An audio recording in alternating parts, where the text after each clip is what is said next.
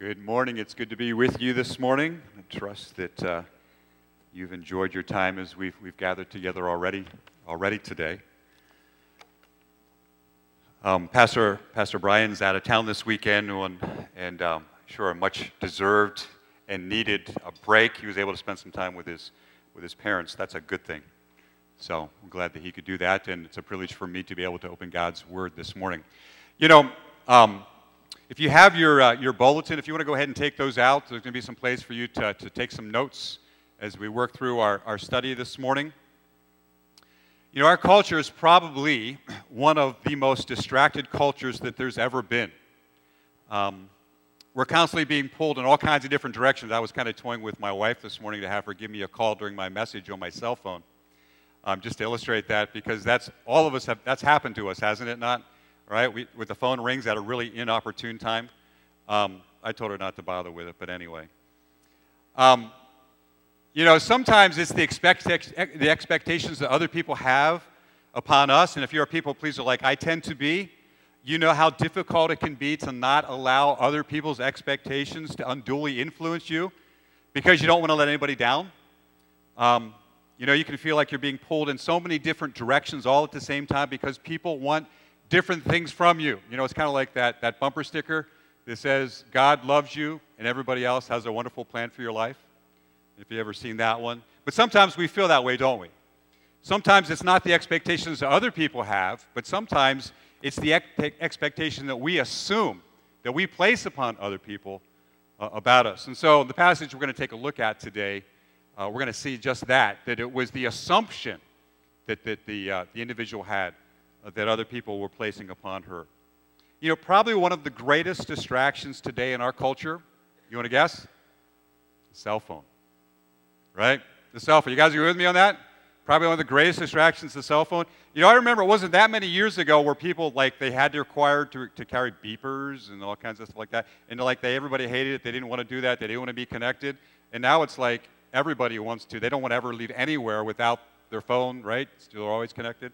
Um, in the book, 12 Ways Your Phone is Changing You, the author says that the average person checks their cell phone 81,500 times each year, or that equals out to about 4.3 minutes of waking time, which means that there's going to be some of you here before I finish this sermon will have looked at your cell phone nine times.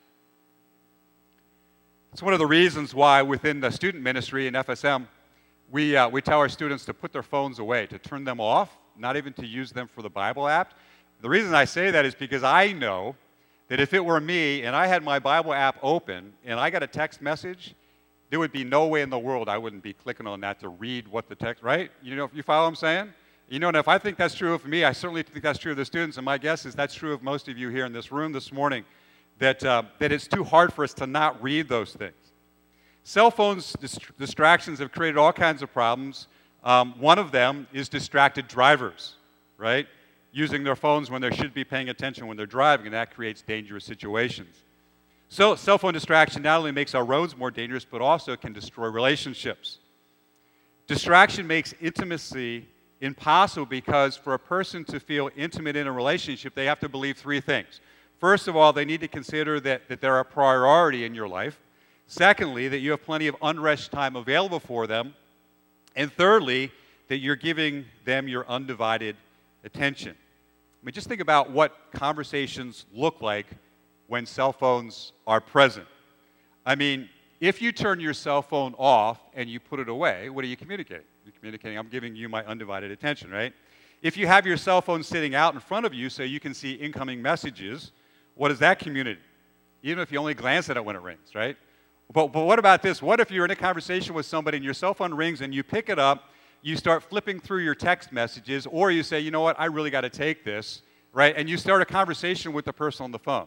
Now, and I realize that there may be situations where that's, that's necessary, but the majority of situations, that's probably not necessary. Um, but we, we end up being distracted. Distractions in relationships are not only limited to our cell phones. Um, and this is a true story. I heard this uh, of a couple that went on a date out to a restaurant. And so the hostess sat them down, and right behind the shoulder of the wife was a TV with ESPN on. And so the wife, right there having, yeah, you got the picture, here, right? They're having this conversation, and the husband keeps looking at the TV, right? He keeps watching the game.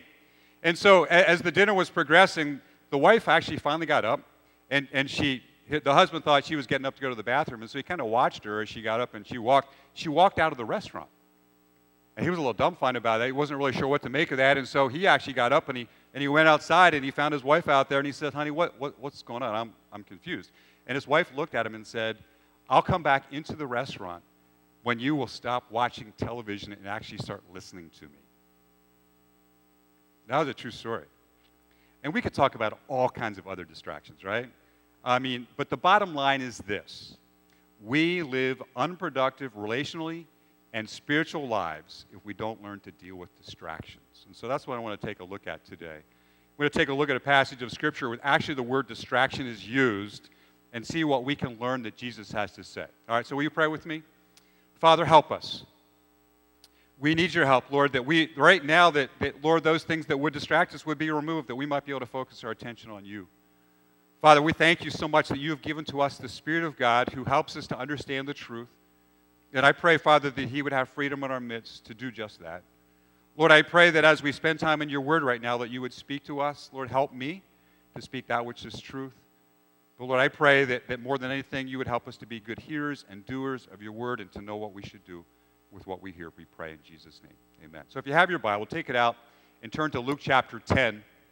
Luke chapter 10, beginning in verse 38. Luke chapter 10, beginning in verse 38 says, As Jesus and his disciples were on their way, he came to a village where a woman named Martha opened her home to him.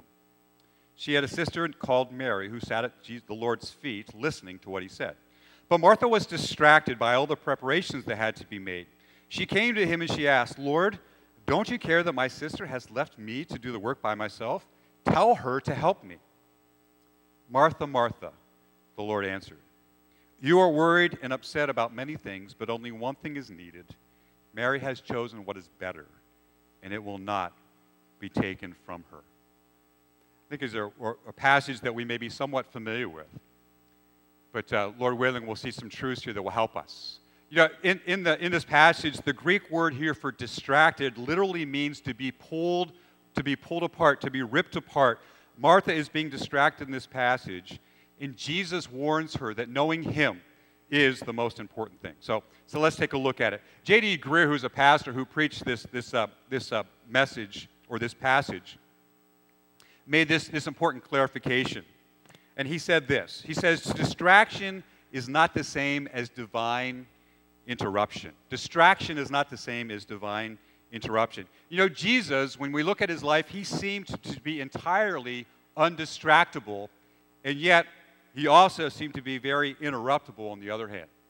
I mean, for example, in Matthew chapter 12, Jesus' family shows up and he's teaching, and he doesn't allow their presence to interrupt him from sharing what he knows God wants him to share. Um, in, in, John chapter 4, there's the account there where, where Jesus meets the woman at the well. And if you remember that account, it says that the reason Jesus stopped there was because he was hungry. And so he was actually at the well, and his, um, his disciples had gone into town to get food for them. And, and it says there that he did not allow the hunger to distract him from doing the ministry that God had called him. Now, I, I do um, wilderness trips with, um, in Algonquin Provincial Park. We do canoe trips for a week. And uh, we typically use the same Christian outfitter for all the food and the provisions that we need. And, and over the course of time, I've had conversations with them as an outfitter, but they said when they first started out, one of the things that they kind of messed up with was they didn't pack enough food for the groups which became an issue. And the reason it was a problem is because the hungrier that the groups would get, the less that they would be able to listen and focus. So learning went down in proportion to how hungry the participants were.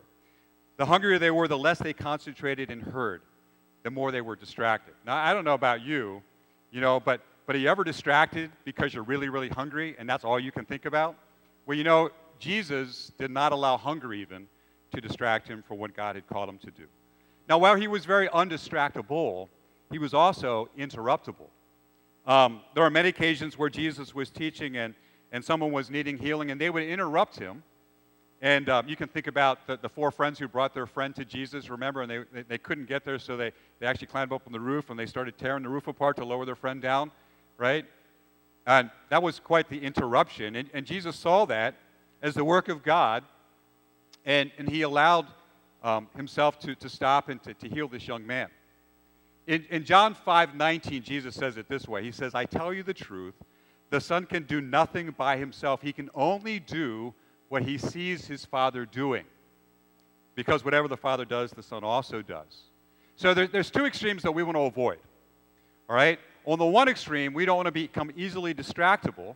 But on the other hand, we don't want to be totally closed off to divine interventions or divine interruptions that God, God would have for us.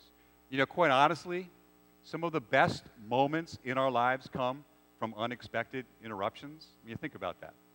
Um, as, as parents, you know, probably some of the best parenting moments are those spontaneous conversations that you have with your child that you didn't plan. Or, or you think about, you know, the, the time that, that the Holy Spirit's been at work and the truth of God's been at work and you have that witnessing encounter that you didn't anticipate, you didn't plan on, but God just used you and you were sensitive to the Spirit and you had an amazing conversation.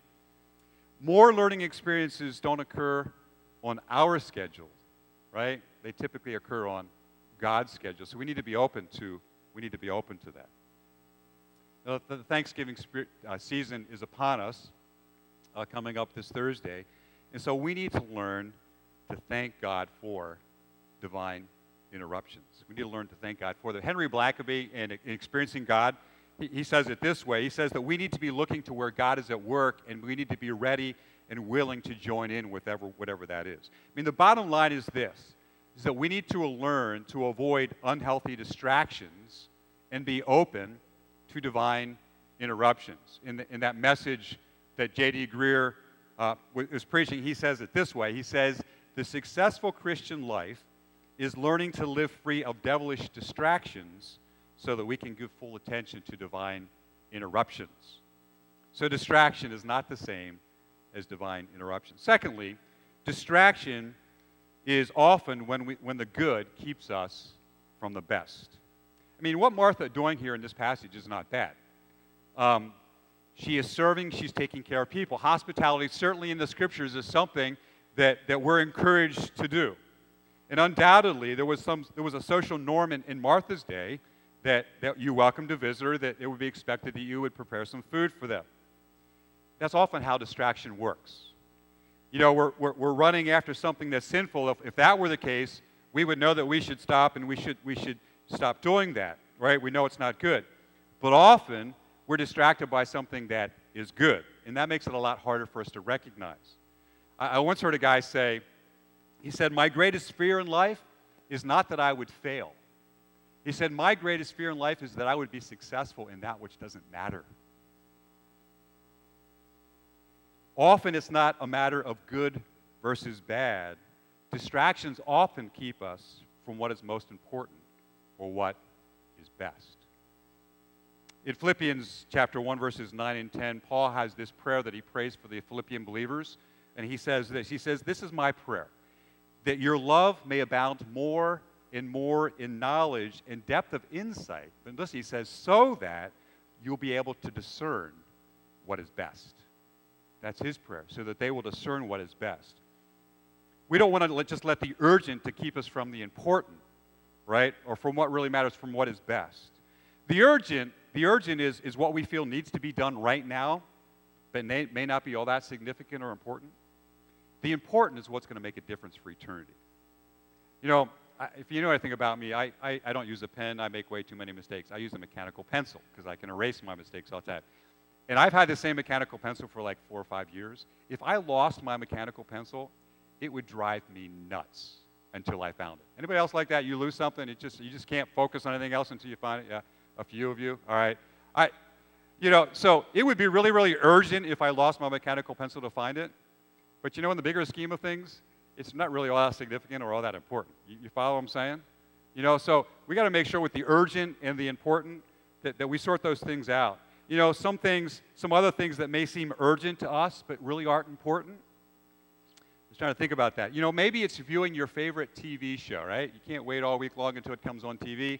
and then you get that phone call from a friend that wants to talk, right? And you're like, really? It has to be right in the middle of my favorite show?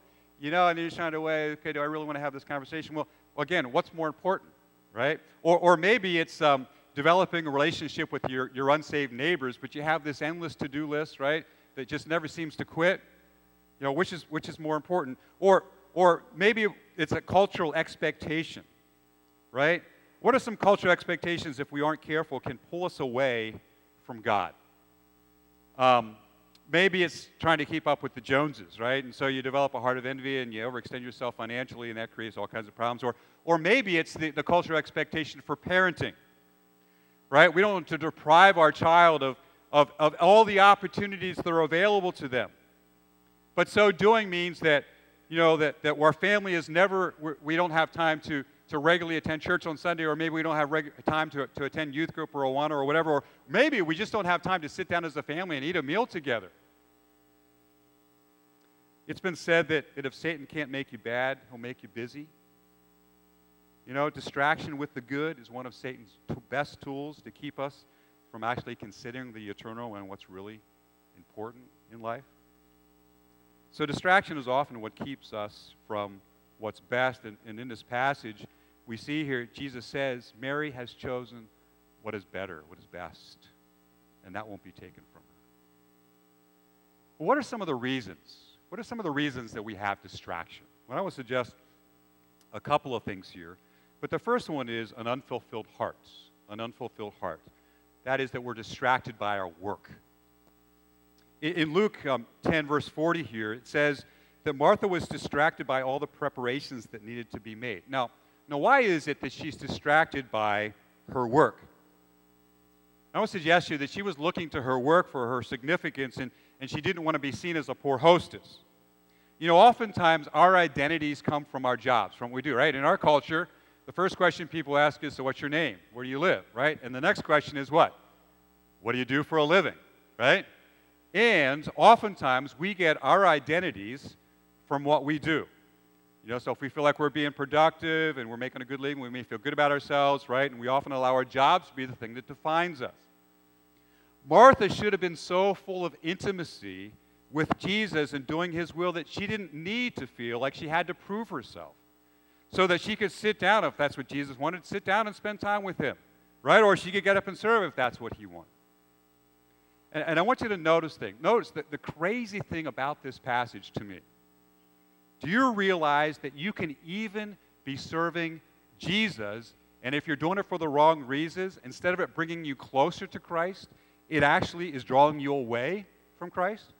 Because that's exactly what's going on in this passage. This passage says the Martha's service for Christ was actually distracting her from Christ.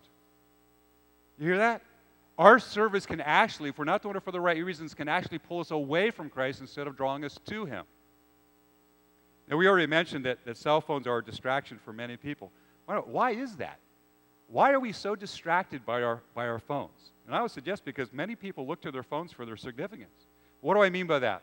Well, how many likes did I get? Right? Are my selfies making me look good? Right? Does anybody else's life look better than mine? And, and if I don't answer my phone right away, my, you know, the people who call me, they're going to be upset with me. You know, many people also look to their cell phones for entertainment, right? Because we can pull down videos, we can play games that distract us when we have downtime. Or, or, you know, people also look to their phones just to avoid, you know, just to avoid thinking, just to avoid responsibilities. Instead of dealing with hardship, I just don't want to think about it, so I just pull out my phone, right? Whenever we look to anything other than Christ to find our satisfaction or our fulfillment or our, our, our importance, our enjoyment, we're always going to be left feeling empty because we have an unfulfilled heart. So, what else causes us to be distracted? It also suggests a preoccupied heart. Notice Jesus says here in verse 41 Martha, you're worried and upset about many things. Worried is a similar word to the word distracted, and it means to be torn into pieces in many directions. And upset here means to be tossed, to be tossed along like a ship with no anchor. Jesus is diagnosing Martha here as being unhappy, unsettled, and having an unanchored soul. She's the kind of person who, who wants to, she needs to be needed. She feels significant when, when others are depending upon her. And the question for Martha is why should she need to feel needed by others to feel significant when Jesus, who loves her, is there to spend time with her? I mean, why would Martha feel worried and upset when the Son of God, who loves her and fully accepts her, is in her house to be with her? Why does she feel that she needs to prove herself? Well, she probably feels like the weight of serving was on her, and if she didn't do it, who was going to do it? Instead of service to Jesus being a joy and a privilege, it's become a burden. I mean, undoubtedly, Martha is probably thinking something like this Why am I the only one who's working to get the food ready? Why isn't Mary helping me? I mean, doesn't she think I'd like to spend time with Jesus too? This isn't fair. I do all the work, and Mary gets to sit in the living room at the feet of Jesus. You know, and seriously, we, we get a glimpse into the heart of Martha here because if she is thinking that, why doesn't she just stop the food preparations, right? And go and sit down with Jesus? She doesn't do that because she fails to believe the promise of God that she's not accepted by Jesus based on her performance. She's probably believing that she needed to be busy and saying something like this, you know, if I don't do as much as I possibly possibly can do, I'm never going to be accepted. Or, or I, I won't measure up, or I'll, I'll disappoint somebody and they're going to be upset with me. If I don't prepare the food, I'm going to look like a horrible hostess. Martha's disbelief leads to a really awkward encounter. And I, and I would suggest it, it sheds some light on her heart even as she is serving, um, because Martha rebukes Jesus and she complains. She accuses Jesus of not caring and tells him what to do in verse 40. She goes to Jesus and says, Lord, don't you care that my sister, my sister has left me to do the work by myself? Tell, tell her to help me. I, I mean, just, just think about that, that thought for a moment. She accuses Jesus of not caring? I mean, he's the one who's going to go to the cross and willingly give his life for her. He, he's the one who left heaven, right? Became a man, and, and now he's in her home and it has made a way possible for her to have a relationship. And, and he's there to spend time with her. I mean, ever, you ever thought like that? You ever thought life's not going the way that you thought it should go? This is not the way I like it. And the, the thought that comes to you is, what's the matter with God? Doesn't he care about me? I mean, you ever been there? That's where Martha's at. And not only that, but she goes on here and she tells Jesus what to do. The God of the universe, the King of kings and the Lord of lords, she's telling him what to do. Right? I mean, she goes and she tells you know, Jesus, you need to tell my sister. She needs to get out in the kitchen. I mean, what this shows us is, is that this distraction and this feeling of of being overwhelmed and, and hurried often comes out of being terribly out of touch with who Jesus is. She doesn't really know Jesus all that well, which is all the more reason that she ought to be seated at the feet of Jesus and spending time with him. Martha has allowed her work to distract her and pull her apart. She's trying, trying to serve two masters. She's trying to serve Jesus on the one hand and trying to serve the God of approval on the other hand. Warren, Warren Wiersbe says it this way He says, If serving Jesus makes us difficult to live with, then something is terribly wrong with our service. So, what's going on with Martha? Why is she responding this way? And before we're too hard on Martha, he said, you know, ask the question of ourselves why, why do you serve Jesus? How do you respond when things don't go the way you think they should? I mean, serving Jesus really should be a privilege and a joy. And for Martha, she's struggling with this. It should be a privilege no matter what else happens. But Martha has lost her focus on Christ and she's allowed her priorities to become disoriented. She's allowing other things to occupy her heart other than Christ. She has a preoccupied heart.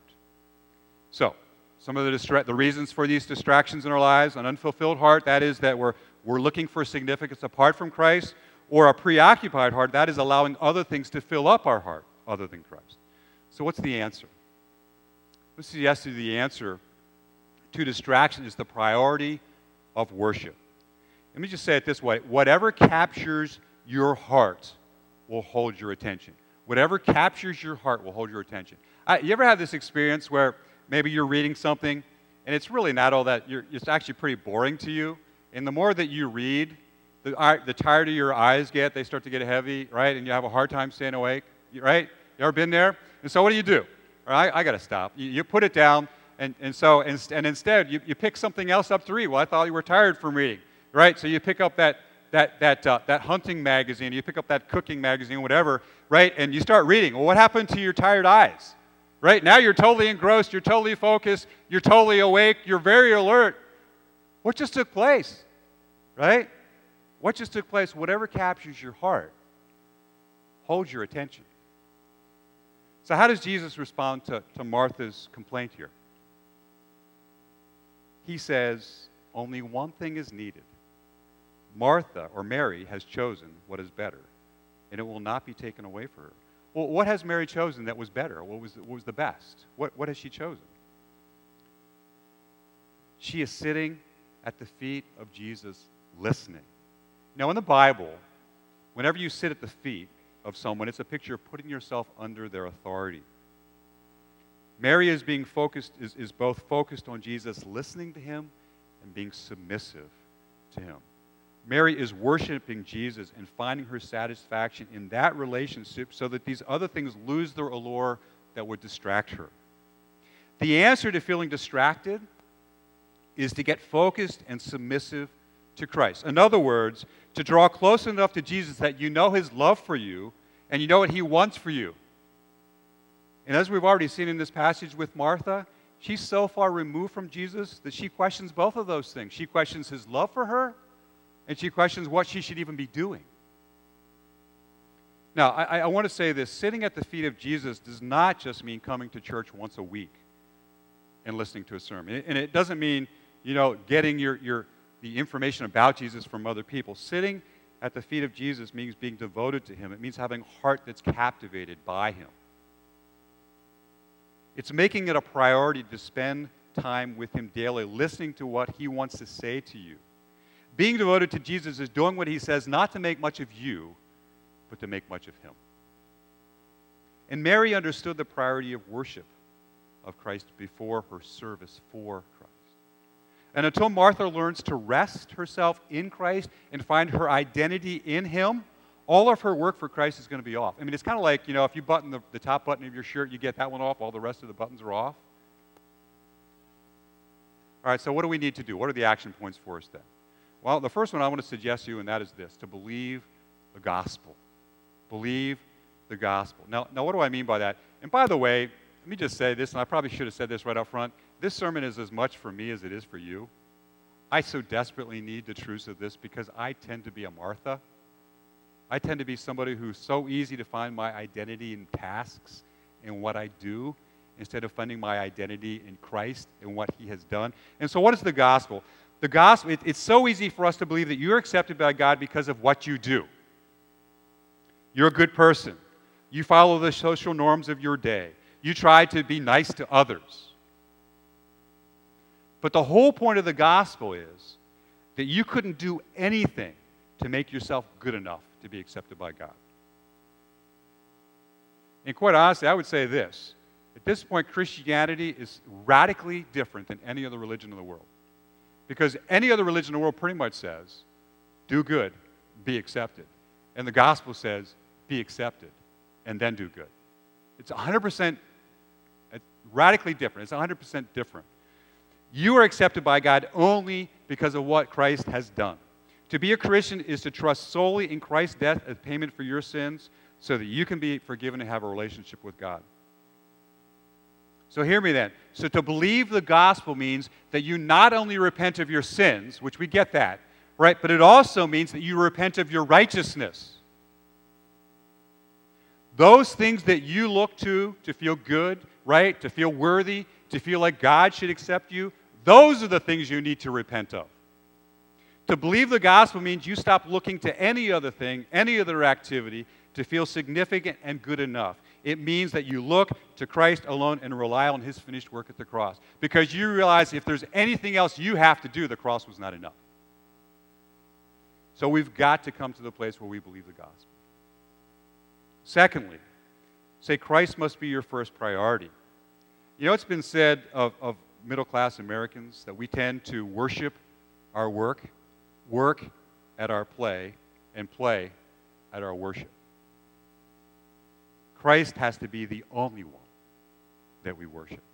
And this account shows us that distractions grow out of, of a messed up heart, of an unfulfilled, of a, of a preoccupied heart. To be focused on what is most important means learning saying no to other good things so that we can say yes to what is best. You know, whenever I say yes to a, an outside appointment or, or uh, engagement, I'm saying no to spending time with my family. I'm saying no to, you know, that I might take that time and spend time with God. And, and so that's the case. And if your schedule is so filled that you don't have time for Jesus, you need to reprioritize your schedule.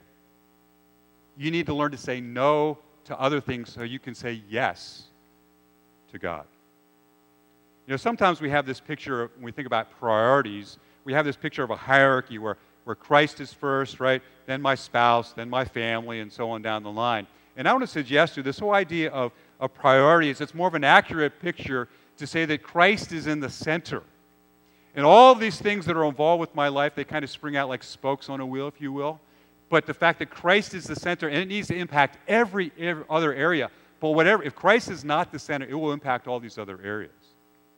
So the question is Is Christ the priority? Is he the center of all of your life? And, and real practical, number three, then, is to practice the habit of spending time daily with Christ. Part of the reason that Martha is distracted was because she didn't know Jesus. The only way to truly get to know somebody is to spend time with them. And, and as helpful it is to hear a message like this and how other people talk about Jesus, it's not a substitute for you spending time yourself with Jesus. I, I once heard of a dad who called out to his son after his supper. His son was up in his bedroom. And the dad said, Son, what are you doing? And his son yelled down the stairs, I'm doing my homework, Dad. And his dad said, Did you spend time with Jesus today? And his son said, No. And then his dad said, Well, you put your homework away and you spend time with Jesus. I love that. I love that. You know, the reason I love that is because what's the higher I mean, homework's important, right? But what's the pri- higher priority? What's more important? I mean, homework's good, but spending time with Jesus, that's best, right?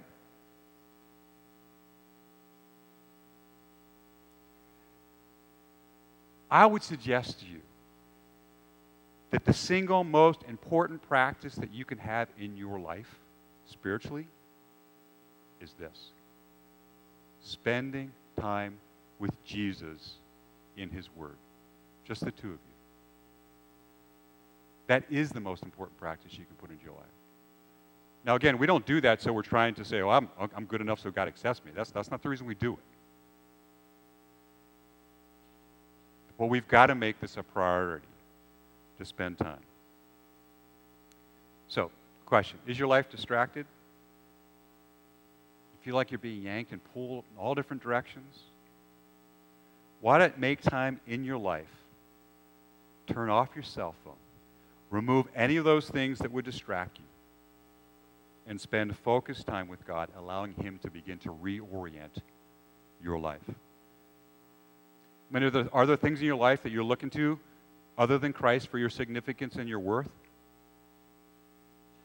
If so, repent of those, right? Make Christ the priority that he deserves by spending time at his feet. Let's pray.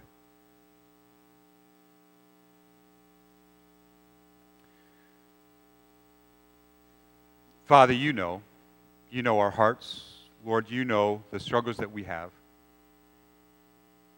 And Lord, just as we, we close our time here today, Lord, I, I pray for each one in this room. I pray for myself.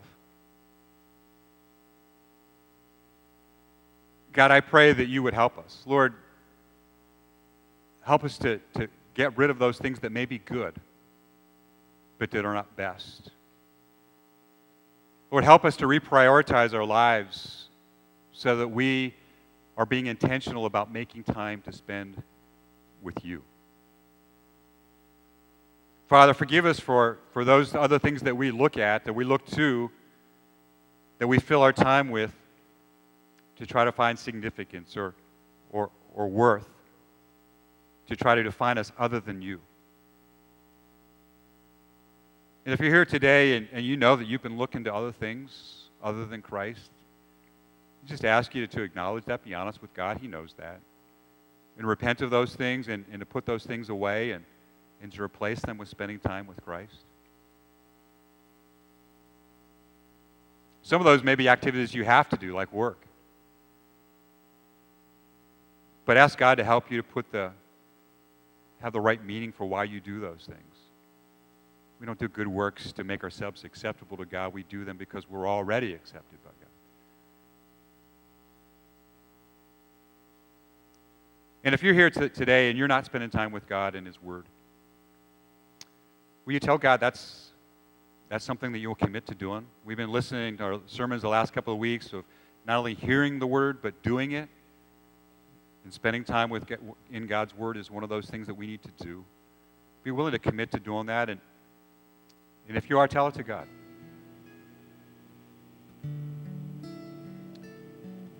Father, we thank you for that you're never too rushed. You're never in a hurry. You never not, don't have time to spend with us. Oh, God, forgive us that so often we don't seem to have time to spend with you. I pray, Father, to help us. Give us wisdom to know those things that we need to remove from our lives. We need to unplug and turn off. And we might, might spend time with you. We pray this in Jesus' name.